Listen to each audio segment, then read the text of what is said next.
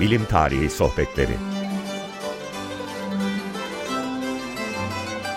Hazırlayan ve sunan Derya Gürses Tarbak Herkese merhaba. Bugün bilim tarihi sohbetlerinin konusu bilim tarihi ve bilim felsefesi arasındaki ilişki. Konuğumuz Genco Güral. Genco hocamızı tanıtmak istiyorum size. Ankara doğumlu olan Genco hocamız ODTÜ Fizik e, ve felsefeyi bitirdi. Boğaziçi Üniversitesi'nde bir süre fizik doktora programına devam ettikten sonra Amerika'da Johns Hopkins felsefe doktora derecesini aldı. Şu anda San Diego Devlet Üniversitesi'nde öğretim üyesi olarak çalışmaktadır. İlgi alanları bilim tarihi ve felsefesi, ee, özel olarak fiziğin temelleri, kozmoloji, astrofizik felsefesi, ayrıca sosyal ve tarihsel epistemoloji çalışmaktadır hocamız. Genco hocam hoş geldiniz. Bulduk, teşekkür ederim. Ee, ilk sorumuzla başlamak istiyorum izninizle. Ee, şimdi e, bilim felsefesinin alanının sizin ağırlıklı çalıştığınız konu olduğunu biliyorum. Ee, tarihle arası nasıl? Yani nasıl bir diyalog içerisindedir bilimin tarihselliği ile? Bunu hem disiplin açısından soruyorum hem de bir, yani özelde sizin aranız nasıldır? Onu da soruyorum Anladım. ayrıca. Yani disiplin açısından kısaca bakarsak bence bunu Kuhn öncesi ve Kuhn sonrası diye ayırmak anlamlı olabilir. Kuhn öncesinde yani disiplinin kurucu e, yazarları işte William Whewell, uh, Pierre Duhem, uh, hatta belki um, Auguste Comte gibi yazarlara baktığımızda hepsi tarihle, bilim tarihiyle, bilim felsefesini beraber götürmek uh, gerektiğini savunuyorlar ve bilim uh, felsefesini, bilim tarihi, uzun kapsamlı bilim tarihi çalışmaları yapıyorlar. Fakat benim görebildiğim kadarıyla hiçbiri direkt e, bilim tarihinden felsefe öğretmiyor. Daha çok belirli bir felsefi yaklaşımları var. E, bunu bir şekilde bilim tarihi yazarken kullanıyorlar denilebilir ama bunları daha çok paralel götürüyorlar. Ama her zaman bir bilim felsefesi mutlaka bilim tarihiyle beraber yapılmalıdır görüşü var. Fakat bu Kuhn'da büyük bir dönüşüm geçiriyor bu, bu düşünce ve Kuhn e, yapıtında açık açık biz uh, bilim tarihini sadece hani bilim felsefemizi örneklendirmek için kullanmak değil aslında bilim felsefemizi üretmek için kullanabiliriz. Yani bilim tarihi bize bilime dair çok bilimin e, epistemolojisine dair, içeriğine dair çok önemli e, bilgiler veriyor diye e, bir çıkış yapıyor ve bunun üzerine işte meşhur bilimsel devrimlerin yapısı kitabını yazıyor. Ve Kuhn sonrası tabii ki bu büyük dönüşüm büyük, bütün bilim felsefesinde kendini hissettiriyor. Yani bu çok e, baskın diyebileceğim bir yaklaşıma dönüşüyor. Bilim felsefecileri, bilim tarihine birazdan konuşacağımız Lakatoş da bunun önemli temsilcilerinden biri. Büyük önem atfetmeye başlıyorlar. Ama tabii şunu da söylemek gerekir ki e, bilim tarihinin bilim felsefesinde önemli bir rolü ol, olmadığını düşünen bilim felsefecileri hala var. Yani bilim felsefesinin tamamen formel, yani bugünün e, geçerli bilimine bakarak yapmamız gerektiğini düşünen insanlar da var. Yani bu her ne kadar bilim tarihi ve felsefesi büyük ölçüde neredeyse e, bir arada yapılan bir şey olsa da tamamen bu bütün bilim felsefesini kapsayan bir yaklaşımda değil. Bu arada belki başka bir şey de söylemek gerekir. Özellikle Kuhn'dan sonra sadece bilimin tarihi değil ama çok daha geniş bir şekilde bilimin sosyolojisi, bilimin antropolojisi, bilim üret bilim yapan insanların, bilim insanlarının psikolojisi yani bilimin pratiği başlı başına bilim felsefesi için bir kaynak olmaya başlıyor. Yani günümüzde artık um, bilim tarihi bilimin yapılma pratikleri olarak anlaşılıyor. Sadece uh, bilmiyorum belki tarihi daha dar anlamda hani çok uzun geçmişte yapılan bilim değil, hani günümüzde yapılan bilimin bile tarihinden bahsedebiliyoruz. Benim e, çalışma yaklaşımım da bu aslında e, pratik bilim felsefesi diyebileceğimiz yaklaşımın içerisinden çalışmayı e, seçtim ben de ve mesela kendi doktora tezimi yazarken astrofizik ve kozmoloji konusunda bir tez yazdım ve bilim insanlarıyla bu sözlü tarih görüşmeleri konuşmalar, diyaloglar, söyleşiler, söyleşiler gerçekleştirdim. Onlardan alabildiğim kadarıyla işte grup içi, biliyorsunuz bugün bilim büyük ölçüde gruplar tarafından üretiliyor. Grup içi yazışmalar olsun, fon başvuruları olsun. Yani elime e, geçirebildiğim bütün belgeleri kullandım neredeyse bir sosyal bilimci gibi. Bu da aslında Kuhn'un açtığı bir olanak bilim felsefecilerine. Yani bilimin pratiğini olabildiğince kapsamlı bir şekilde inceleyip bilimin epistemolojisini bunun üzerine kurmaya çalışıyor. Bugünkü bu bilim tarihiyle iç dışı yapılan bilim felsefesi. Yani bir bakıma aslında modern tarihçi gibi e, yaklaşmışsınız hocam. Ee, evet, evet. Evet. Ee, peki o zaman ikinci soruma geçeyim. Ee, bilim felsefesinin şu anda e, yani değişik düşünce okulları olduğunu şu anda e, sizle birlikte evet. öğrendik. E, bilim felsefesinin şu anda popüler çalışma konuları neler ve nerelerde çalışılmakta ağırlıklı olarak? Şimdi tabii bugün bilim felsefesi pek çok çeşitli şekillerde yapılıyor ama benim görebildiğim e, popüler diyebileceğimiz belki de en önemli konular bilimde modellerin ve simülasyonların kullanılması ve bu big data denilen yani Türkçe'de tam nasıl karşılanıyor bilmiyorum. Büyük data e, biliminin anlaşılmaya çalışılması bilmiyorum. Belki özel bir çevirisi varsa sizin bildiğiniz. Ha, ben büyük data diye biliyorum. Evet, hocam. büyük data herhalde diyeceğiz. Ee, bu çok önemli. Hani bunu şeye de bağlayabiliriz. Bugünkü işte yaşadığımız pandemi ve epidemiyolojideki model tartışmaları, yapılan simülasyonlar, hani e, öngörüler yapabilmek için işte pandemi şöyle ilerleyebilir, böyle ilerleyebilir. Bunların hepsi modeller üzerinden kuruluyor ve bu modeller tabii e, çok karmaşık, simülasyonların kodları çok karmaşık ve bilim felsefecileri şöyle sorular soruyorlar. Biz bu modellere ne kadar güvenebiliriz? Bu modellerin ardında yatan varsayım, varsayımların gerekçeleri ne? Ne kadar e, inandırıcı? E, farklı modeller birbirleriyle çeliştiğinde nasıl yöntemler kullanılarak bu sorunlar aşılabilir? Bu simülasyonların kodları ne kadar güvenilebilir? Yani bu model ve simülasyon meselesi ve bu büyük datanın e, bir şekilde bilimsel teorileri geri plana atıp bilim insanlarının direkt datadan dünyaya dair bilim üretiyor olması bunlar çok popüler meseleler. Ve tabii gene pandemi sürecinde gördüğümüz gibi bilimin sosyal, e, politik e, sonuçları oluyor. Bilimsel bilgi sadece bir şekilde böyle fil dişi kulesinde yapılıp kalmıyor. O yüzden bilim felsefecileri daha e, yoğunlukla bu tip meselelere kafa yormaya başladılar. Yani e, mesela demokratik bir toplumda e, bilimin rolü ne olmalıdır? Bilimsel e, bilgiler hani böyle tepeden işte tekno teknokratik şekilde bize bu söyleniyor demek ki böyle yapacağız mı denilmelidir yoksa farklı bilim dışı kriterlerle eşit şekilde mi görülmelidir? Yani bilimin sosyolojisi ve politikası gittikçe önem kazanan e, bir e, alan. Tabii bunun dışında şu da var. Bilim felsefesi ilk çıktığı zaman e, bilim felsefesi yapan kişiler sanki dünyada sadece fizik bilimi varmış ve başka bir şey yokmuş gibi davranıyorlardı. Yani ilk dönem bilim felsefesine baktığınızda herkes işte Newton, Einstein bu yazarlardan bahsediyor. Örneklerini fizikten seçiyor ama bugün bu neyse ki aşıldı.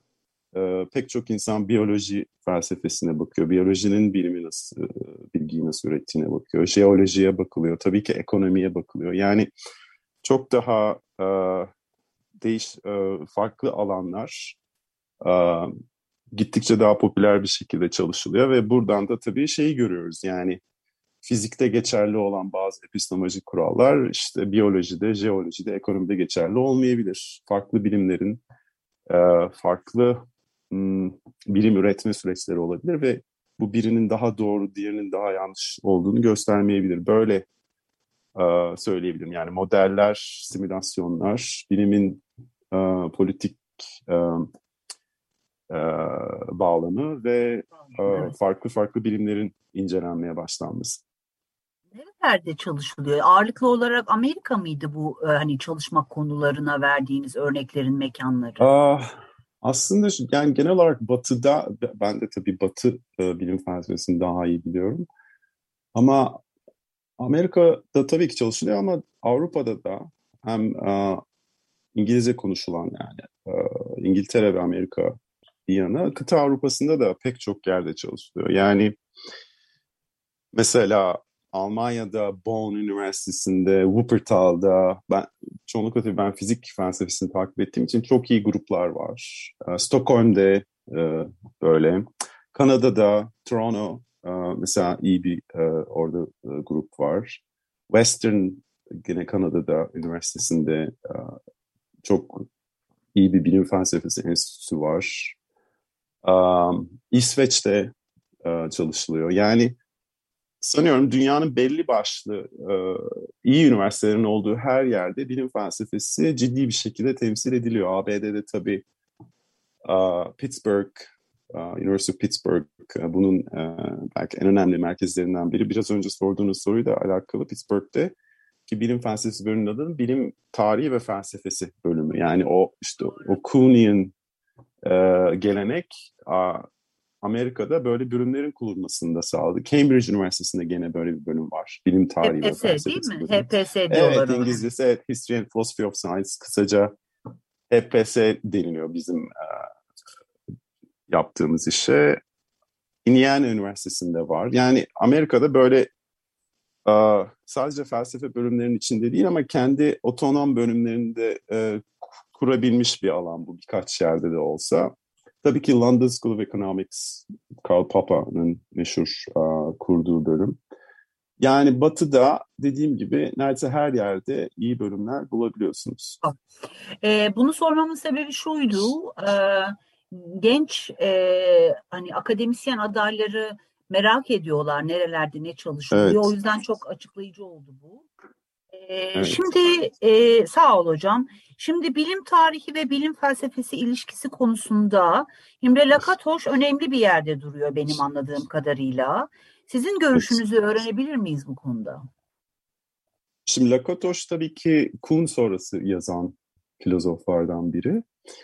Ve Kuhn'un tabii çok bilinen meşhur eleştirisi bilim tarihine baktığımız zaman işte bilimin o zamana kadar kabul görmüş klasik bilim felsefesinde kabul görmüş görüşlerin aslında yanlış olduğunu öne sürdü Kuhn.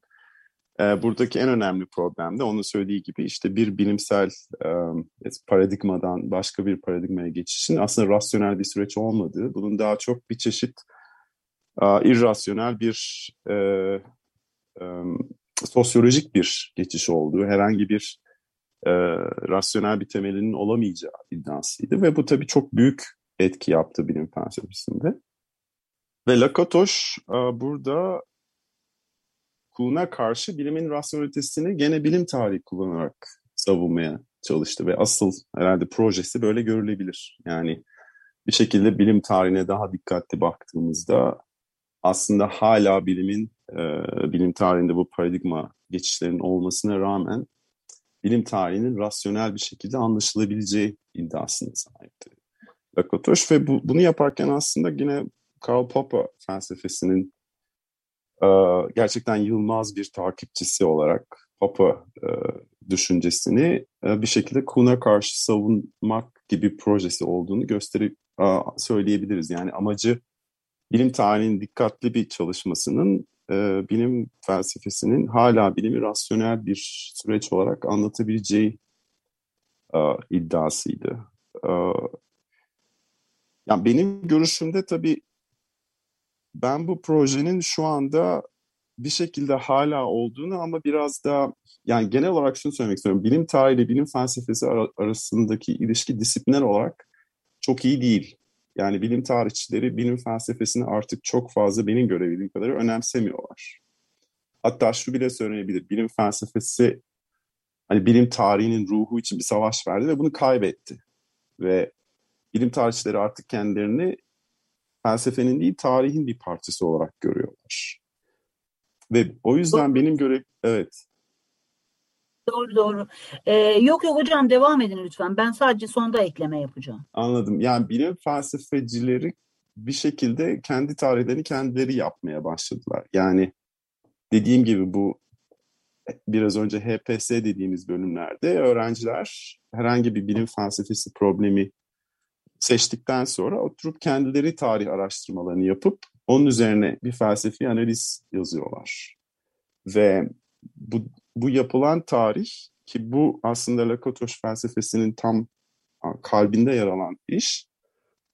Mesele bilim felsefesinde hala ciddi bir şekilde bilimin içsel tarihi ve dışsal tarihi diye bir ayrım var. Lakatoş'ta bu çok temel. Bence hala Lakatoş'taki kadar güçlü olmasa bile bilim felsefesinin ihtiyacı olan bir ayrım bu. Bu da şu demek yani işte çok çok basit bir örnek ver, vermek gerekirse işte Einstein mesela teorisini üretirken pek çok şeyden etkilenmiş olabilir. Yani bir gazete makalesi okuyup kafasına bir fikir gelmiş olabilir. Fakat bu bu demek değildir ki o gazete makalesini okuması bir şekilde bizim Einstein teorilerine inanmamızın bir parçası. Yani o aslında dışsal bir şey. Ya da Einstein'ın işte Japonya değil de Almanya'da ya da e, Almanca konuşulan ülkelerde çalışmış olması gene bu görüşe göre hani dışsal bir şey. Biz e, e, Einstein'ın etnisitesi e, ya da işte doğduğu ülkeyi e, umursamıyoruz genel relativiteye inanıp inanmamayı seçerken. Ama bir de bunun bir içsel tarihi var bilim felsefesine göre. Yani Einstein'ın akıl yürüt, yürütme süreçleri, işte deneylere bakması, işte matematiksel çalışmaları, e, bir fikirden diğerine geçişi. Bunlar önemli. Bunlar bizim hani o bilimi, o bilimsel e, gelişmeyi anlarken felsefeciler olarak dikkat etmemiz gereken şey. Şimdi bu içsel dışsal ayrımı biraz e, yani sorgulanması gereken bir ayrım ve tarihçileri pek ikna etmiyor artık. Yani tarihçiler şey demeye başlıyorlar. Belki Einstein Japonya'da da olsaydı kimse onu umursamayacaktı. Yani bir şekilde bizim o, o teoriye inanıp inanmamamız bu dışsal denilip hani sanki bilimin içeriğinden bağımsızmış gibi görünen şeylere de bağlı olabilir. Burada yani, şey pardon sözünüzü kesmek evet. istemiyorum ama Tabii. tarihçi bir bilim tarihçisi çalışan biri olarak burada hani benim refleksim devreye girdi. Burada ta, bilim tarihçisinin derdi şu olabilir mi acaba? E, bunu sizle daha e, sonraki konuşmalarımızda da genişletmek isterim. Yani özel konuşmalarımızda da. E, tarihsel bağlam olmadan ne teoriyi anlayabilirsin ne e, bilim adamının, bilim insanının e, kaygılarını anlayabilirsin bilim tarihçisine göre. Bağlamdan da kastettiğimiz senin iç ve dış diye ayırdığın şey aslında e, bu işin entelektüel bağlamı, sosyal bağlamı, evet, ekonomik, evet. siyasi ve dini bağlamı. E, ama bu sadece bilim tarihi ve bilim felsefesi için geçerli bir e, ne denir ona ayrışma alanı değil. Aslında genellikle tarih ve felsefe arasındaki ilişki ya da ilişkisizliği evet, gösteren evet. bir şey olarak karşımıza çıkıyor. Ne dersiniz? Yani şöyle tabii tam da bu. Ben de katılıyorum buna ve hani bilim felsefecisinin tabii ki klasik derdi de şu. Ben eğer işte bu sosyal politik bağlamları işin içine katmaya başlarsam ya o zaman bilim hani rasyonel e, özelliğini kaybeder mi? Çünkü hani biz niye bilim felsefesi yapıyoruz? Şöyle bir iddiası var bilim felsefesinin. Ne kadar hani e, tarihçi bundan rahatsız olsa da hani bilim özel bir bilgi türü. Hani bilim e, bir şekilde dünyayı doğru bir şekilde bize temsil ediyor. Yani astrolojinin, mitolojinin, teolojinin yapamayacağı bir şey, yapamadı ya da metafiziğin yapamadığı bir şekilde. Yani bilim bir şekilde dünyayı anlıyor. Ve bu hani bu bizim temel varsayımımız. Bunu nasıl yapıyor? E çünkü rasyonel işte deneysel yöntem kullanıyor, bir mantık e, e, akıl yürütmeleri kullanıyor. İşte deneyle teori arasında bir özel ilişkiler kuruyor. E şimdi tarihçi oradan e, itirazını yükseltip ama bir dakika işte burada politik süreçlerde rol oynuyor derse bilim felsefesi size ama o zaman hani bilimle işte teolojiyi, astrolojiyi aynı kefeye düşürmüş oluyoruz ve bir görecelilik e, problemi çıkıyor gibi bir e, reaksiyon oluyor ve bence bu hani aslında verimli bir şey. Yani burada durulması, düşünülmesi ve bunun incelenmesi gerekiyor ve ben o yüzden bu bu gerilimi seviyorum açıkçası. Ama Kesinlikle. dediğim gibi bugün bu artık hani felsefecilerle tarihçiler arasında bu konuda bir diyalog pek görmüyorum. Öyle görebiliyorum ki hani disiplinler ayrılmış ve herkes kendi yolunda gitmekte. Aa, ama yani benim belki işte seninle bu, bunu yapabiliriz. Bu e, yaşam yani bu tabii ki 70'lerde 80'lerde büyük kavgalar oldu işte science, science wars denilen bilim savaşları denilen evet. bütün bu süreçler yaşandı. Belki bunlara geri dönmeye başlamamız hani bu pandemi sürecinde yaşananlar üzerinden iklim krizi ve onun hani onu da gene iklim krizinde de modeller ve simülasyonlar onu da düşünmek gerek. Bunlar da önemli.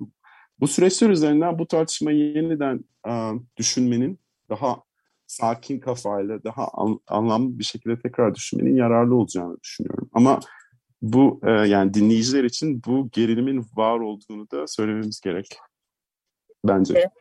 Kesinlikle. Ee, onu zaten hissettiler ikimizin arasındaki konuşmada.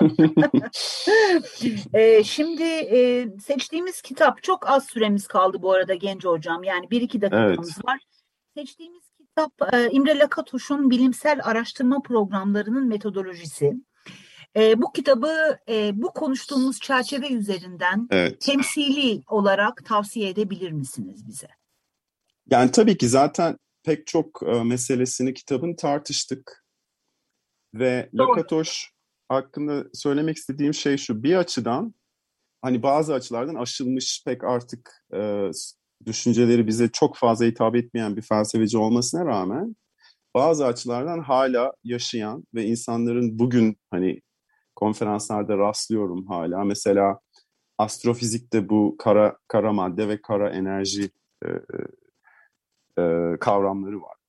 Bugün astrofiziğin temel anlamaya çalıştığı kozmolojinin ve bazı felsefeciler bunların aslında Lakatos'un bahsettiği bir çeşit bilimsel araştırma programları olarak görülmesi gerektiğini, yani bugün kozmolojide yaşananların Lakatos'un bahsettiği şeylere uyduğunu anlatan insanlar hala görüyorum. Yani beklenmedik bir şekilde bir Lakatoş'un geri dönmesi e, olabilir. Çünkü hani çok hızlıca söylersek Lakatoş, Papa'nın bu e, ani yanlışlama sürecinin doğru olmadığını, Kuhn'dan öğrenmemiz gereken şeyler olduğunu ve bilimin bazen e, yanlışlayıcı deneyler olmasına rağmen teorilerinden vazgeçmediğini, çünkü bu teorilerin hala bir çeşit ilerleme e, gö- gösterdiğini ve bu yüzden e, direkt yanlışlamanın çok da rasyonel bir şey olmayacağını anlatan birisi. O yüzden bugün mesela e, pek çok karşıt kanıt olsa bile bilimcilerin bazı teorilerden vazgeçmemesini bu Lakatoş bakış açısıyla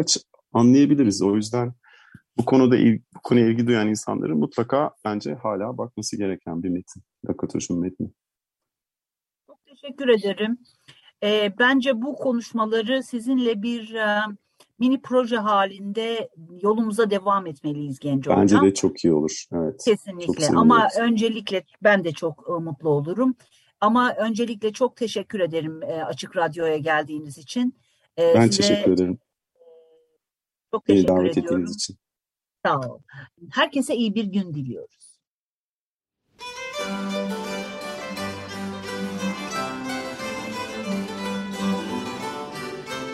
Bilim Tarihi Sohbetleri Hazırlayan ve sunan Derya Gürses Tarbak